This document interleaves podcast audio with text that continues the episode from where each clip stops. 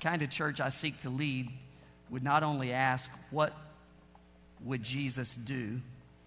And it, in that question, we kind of look back at the life of Christ, and in a sense, it's past tense. And if we can see what Jesus did, then maybe we'll know what to do.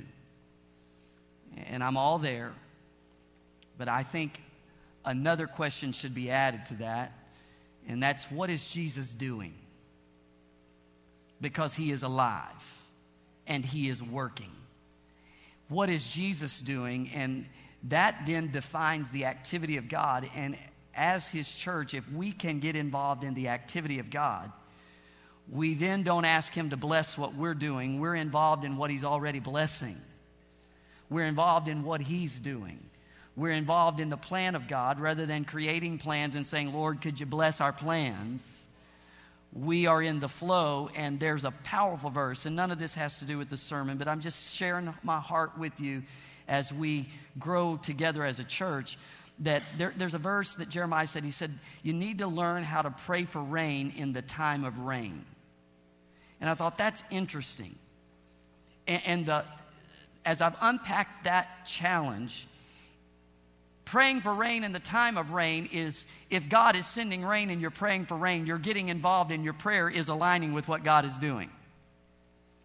So I don't want to create plans and say, Lord, would you come and rain on our plans? Lord, we're going to need your help. Uh, we've created all of this. Now, can you hopefully bless it? But that our heart and our spiritual ears would be attuned to what the Spirit of God is saying and that we are working according to the plan of God. Therefore, we're praying for rain in the time of rain. So, so we're involved in the activity of God, therefore, we feel the energy of God. I'm excited as different ones are saying to me things like, Pastor, I feel like there's a shift happening in my heart. There's a shift happening in the church. I, I feel there's a stirring. Different words are being used. And I'm excited about that kind of language because I think what it is is that we're, we're, we're getting in step with God as a church and we're getting a hold of the plan of God. The plan of God is always going to be about people, it's always going to be about getting the gospel to people. It's going to be about our neighbor across the street and our neighbor across the world. And anytime we focus on a passion for God and a desperation for the Spirit of God to be among the people of God so that we can minister to people, then the Lord is going to smile on that. He is going to be attentive to the prayers of that kind of church. So I lead you back today to the book of James. The book of James, still in chapter 2. And, and I want us to see this important word. James chapter 2, make sure you reach for your copy of the scripture because we're going from James to the book of Luke, the book of Mark, and allow these passages to set the message. James chapter 2, and today our focus is verse 15 and 16. Are you ready? Suppose you see a brother or a sister who has no food or clothing. So there is the situation. And you say, Goodbye and have a good day. Stay warm and eat well but then you don't give that person any food or clothing. Here's the question What good does that do? With that thought in mind, let's go to the book of Luke, chapter 10. Luke, chapter 10. Luke was a doctor. He, he wrote with an accuracy and a precision of the Lord. And I want you to see this incredible passage, Luke chapter 10, starting at verse 30. And the Bible says Jesus replied with a story.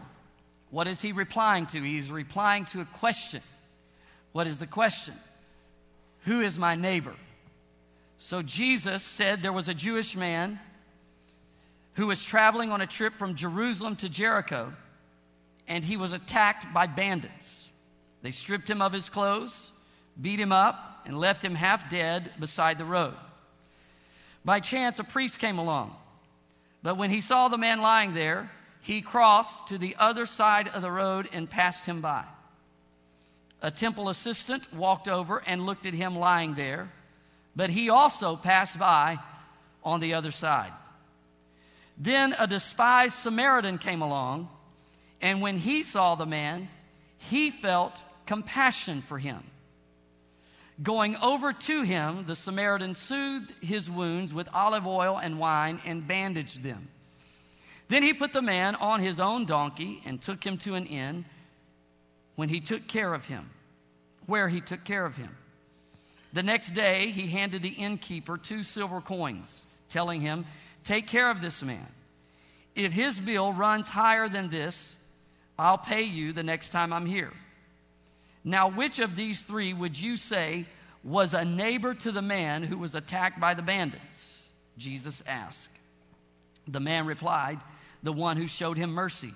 Then Jesus said, Yes, yes, yes. Now go and do the same, knowing that James is all about hearing the word and doing it. We see this lived out in Luke 10. Now, would you turn and let's go to Mark chapter 10. One last passage in Mark chapter 10. We'll start reading at verse 46. Mark 10, verse 46. Then they reached Jericho, and as Jesus and his disciples left town, a large crowd followed him. A blind beggar named Bartimaeus, son of Timaeus, was sitting beside the road.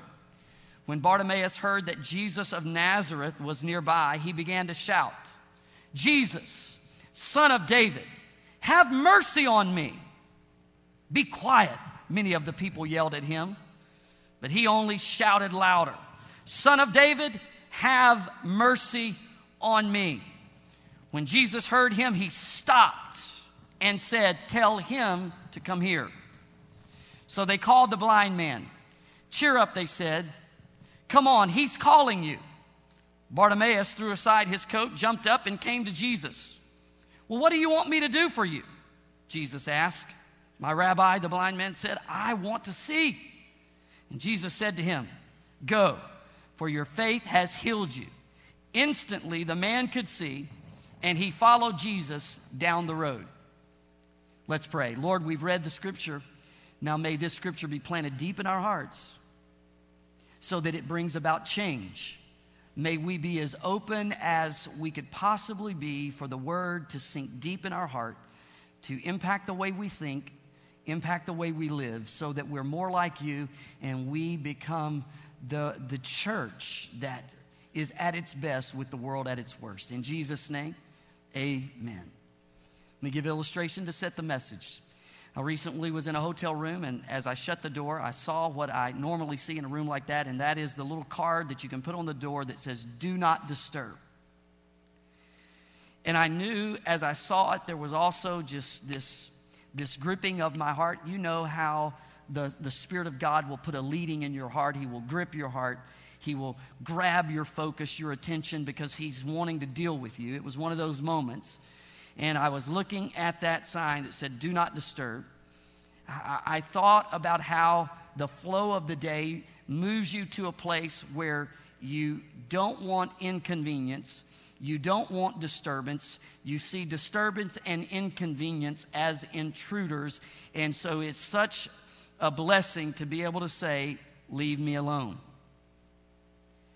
And the Spirit of God dealt with me and said, Are you going to be the kind of follower and lead the kind of church that hangs a sign on your heart that says, Please disturb me,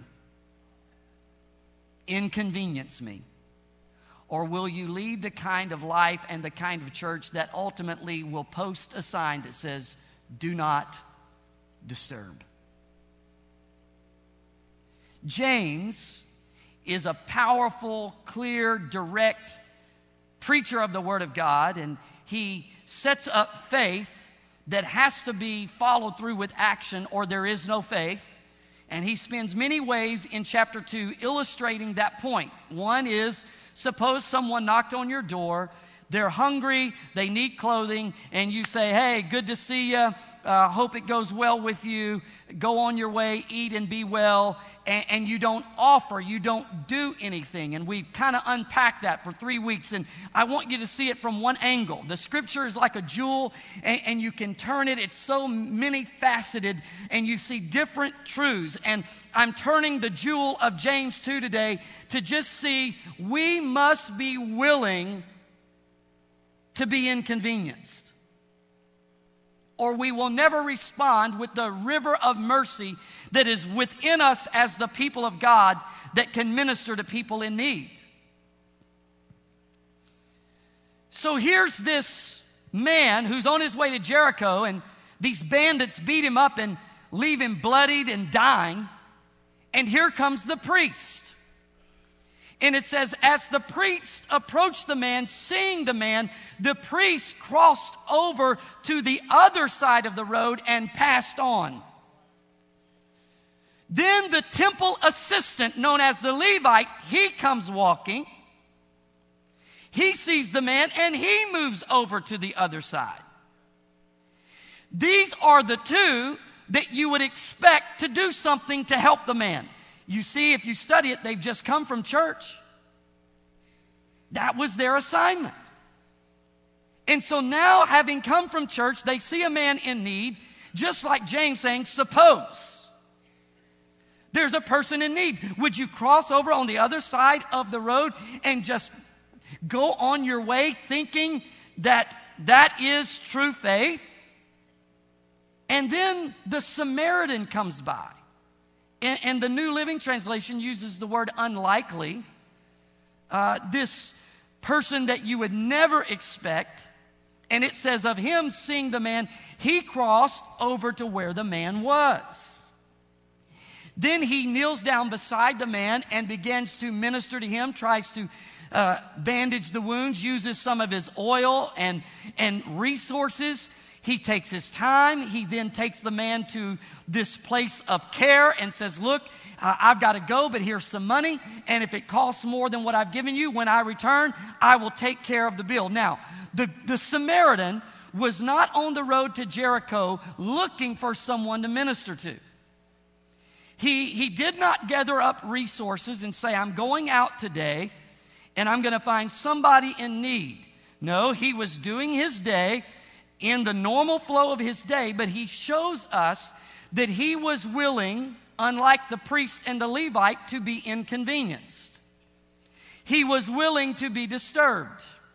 It seemed that the priest and the Levite had the do not disturb sign on their heart, but the Samaritan was willing to be inconvenienced. He was willing to be disturbed to the point that he ministered to the man with his time. He ministered to the man with his resources.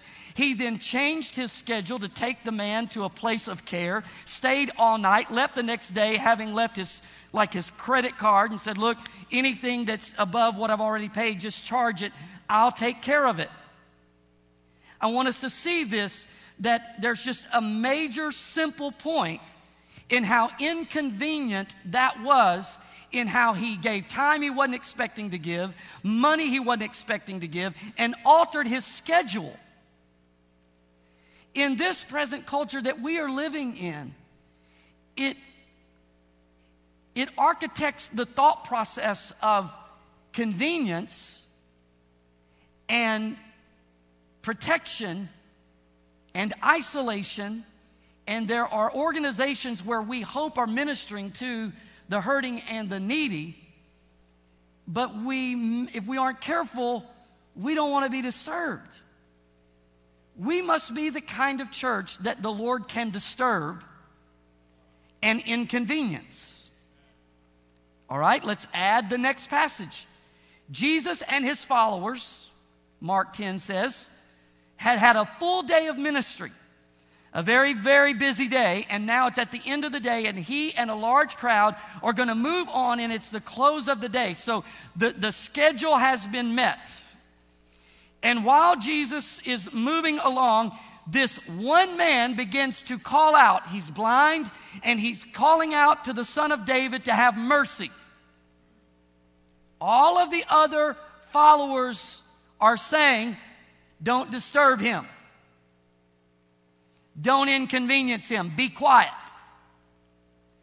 The man keeps shouting, and we see Jesus, who had had a very full day, stopping the entire processional and saying, Go get that man and bring him to me. Jesus didn't pass him by like the priest or the Levite. Jesus was like the Good Samaritan. Remember, the whole Good Samaritan question is who is my neighbor? They're trying to get an answer to that.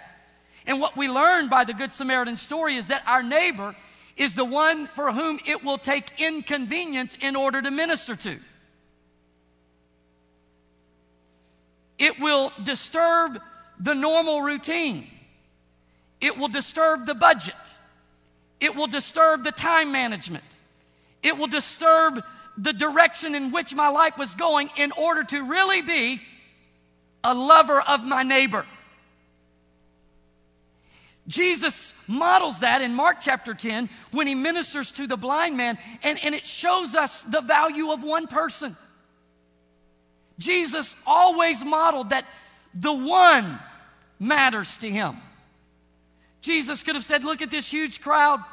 Why would I stop? Matter of fact, when the lady with the issue of blood pressed through the incredible crowd to touch the hem of his garment, Jesus stopped and said, Who touched me? His disciples said, There are so many people around here. We can't possibly know who touched you. Jesus was concerned with that one touch of desperation. Jesus gave us Luke 15 about the shepherd leaving the 90 and 9 to go find the one. Here is Bartimaeus, one man, and Jesus puts the value on even one person. And then it's interesting, he's healed. And it says that Bartimaeus then joined the church. It says he joined that crowd and he's with Jesus. See, here's the blessing of when we allow God to disturb us and inconvenience us and we let His mercy flow, lives are changed, and then sitting among us will be new stories of redemption and miracles. Can you imagine the crowd? As Jesus is walking along, now there's a man who was blind but has his sight.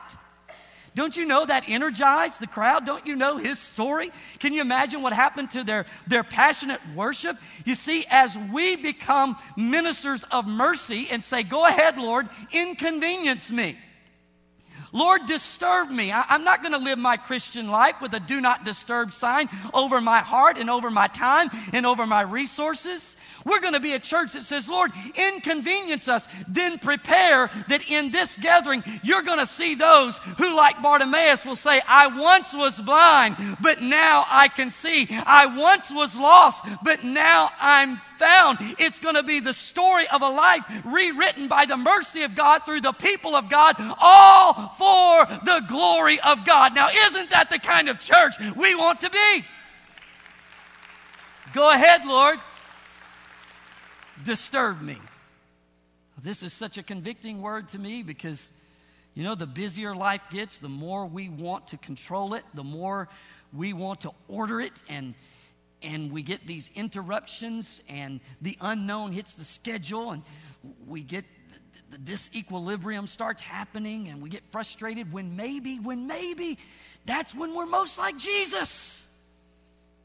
Go ahead, Lord, disturb me, interrupt me, inconvenience me. Can I give you a, a, a, practical experiment to try this week? I like messages where we can just hear this simple challenge and then we can do it. So here is the challenge don't ever underestimate the power of a small act of kindness that was inconvenient because it just may lead to a miracle. Here is blind Bartimaeus, and Jesus was willing to minister to him, and a miracle happened. Maybe what's between us and the miracle power of God is a willingness to be disturbed. Because the power is in us, the mercy is in us, the Spirit of God is in us. God in us, the hope of glory. We're just an earthen vessel, but in these earthen vessels is the treasure, Jesus Christ. And when I am disturbed and inconvenienced to minister to someone hurting and needy, the mercy and the power of God flows and a miracle happens. So never underestimate one small act of kindness even if it's inconvenient, because it'll probably lead to a miracle. So here would be a challenge. Why not 15 minutes a day for the next seven days? Say, Lord, inconvenience me at least 15 minutes a day. And it doesn't even have to be at one time. So, therefore, it could be an act of kindness such as smiling at someone. Even a smile in this culture can make a difference. A good word, an encouraging word, a compliment. See, when you, when you take the time to compliment somebody, you've stopped long enough to find what you can compliment you were willing to be disturbed in, your, in, in, the thinking of yourself long enough to think of someone else and to encourage them. Open the door for someone. When you're going to Starbucks and you pull through the drive through, say, hey, here's a $10 bill, put it on, on the tab of the person behind me. And that may, will get them a half a cup of coffee.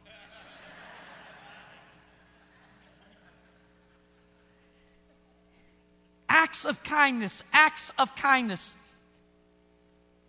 See, when we do the routine of life with this heart, Lord, disturb me, Lord, inconvenience me, I'm looking for where I can serve versus going through my day. And, and have you ever felt like the priest, it's like you know God was dealing with you, but you're like, if I don't look, then maybe it's like I didn't see it and you know you see the opportunity, and the Lord is saying, This is such an opportunity, and you're like, Lord, it's inconvenient. I'm busy. I have a lot to do. It's like I'm a pastor. I'm a Christian, Lord. Yeah. And Christianity wears a please disturb me sign and inconvenience me. Can you imagine the impact of the church that says, Go ahead, Lord, inconvenience us? Inconvenience us. So I want to challenge you this week. Start today. Find ways to serve in ways that inconvenience you, that disturb you. There's a man who got more emails in a day that he could answer, and he had more work to do than he could do in a day, and he just became quite depressed in in the grind. He just felt like he was on the treadmill of life. And he made a choice to take a certain portion of his day, three days a week, and instead of going on his normal lunch hour, he would go to a local school and he would serve. He was, a, he was in computer technology, so he went into the computer lab and he served in teaching kids how to do research. He taught them about computers, he taught them about hard drives and software and all of these things. And he says that's where he recovered his life. He said, What felt at first the very thought of doing that, it's like, Are you kidding, Lord? Do you not see all of these emails? Do you not see all of these demands? Don't you see how busy I am? And he realized that when he served, and here's what he said Proverbs says, It feels good to do good. And when he went and served those kids, getting nothing in return but that sense of he had added value, as he was doing good, a goodness came into his heart. And he went back and looked at all of the to do list that was way too long, but had a whole different perspective and didn't feel like he was just in the rat race, in the grind, and on the treadmill of life. He felt like his life was making a difference. He says, Now I know how to manage this life. Here's what I'm saying Lord, bring some divine discomfort to us. Divine discomfort. Here's what I'm saying that in this present day, there is a script. It's almost epidemic, and the, and the battle cry coming off of this script says there's not enough to go around. And we look at the pie of life, and every time someone takes a piece of pie, we think, oh no, there's one less piece. And so we get the attitude of this American culture is I've got to get mine. Got to take care of myself. And then the Holy Spirit comes in the midst of the church and calls us to others, to be other centered with our time and with our money. And it, and it comes right into conflict with that inner thinking of this American culture. But Lord, if I give, it's going to take another piece of the pie. And the government's taking their piece, and it's a huge piece, and it's only getting more. And Lord, I've got to get a hold of mine. And it's a scarcity mentality. And here's the way I think we attack the scarcity mentality this mantra of there's not enough to go around is to say, Lord, disturb me. Lord, inconvenience me. And when, when I minister out of inconvenience, I learn that there is an endless supply of the love, power, provision, and mercy of God. It's counterculture. The Titanic sinks. 1,517 people die of the 2,200 passengers. Two miles away was the Californian whose captain and crew heard the distress calls. And had they responded when they heard the distress calls, history shows us that maybe no one would have lost their life. 58 miles away was the Carpathia. When they heard the distress calls, they immediately changed their direction and they moved in the darkness of night in iceberg filled waters as fast as they could they pushed the ship to such a high speed that they risked their own lives going through the iceberg filled waters. As they were making the 58 mile trek, the captain took the cafeteria and turned it into an expanded infirmary. He called every crew person on deck to say, Here's what you will do, here's what you will do. And they turned their ship into a rescue mission. And in the annals of history, the California goes down as the ship that stood still because it was unwilling to be inconvenienced or disturbed. While the Carpathia goes down with medals of honor for their bravery, their sacrifice, and their willingness to change their course and respond to the need that was right there in front of them. I think we have in those two ships, the Californian and the Carpathia, two types of churches. And with the distress signals coming out of our local community of hearts breaking and lives being crushed by the evil of the day, and the distress signals coming from people groups around the world who do not have the Bible, who do not have safe drinking water, who do not have adequate medicine for preventable diseases, when we see those distress signals, will we say, Do not disturb? Or go ahead, Lord, disturb us inconvenience us. Inconvenience our budget, inconvenience our time, inconvenience the use of our talent. Lord, Lord, disturb us.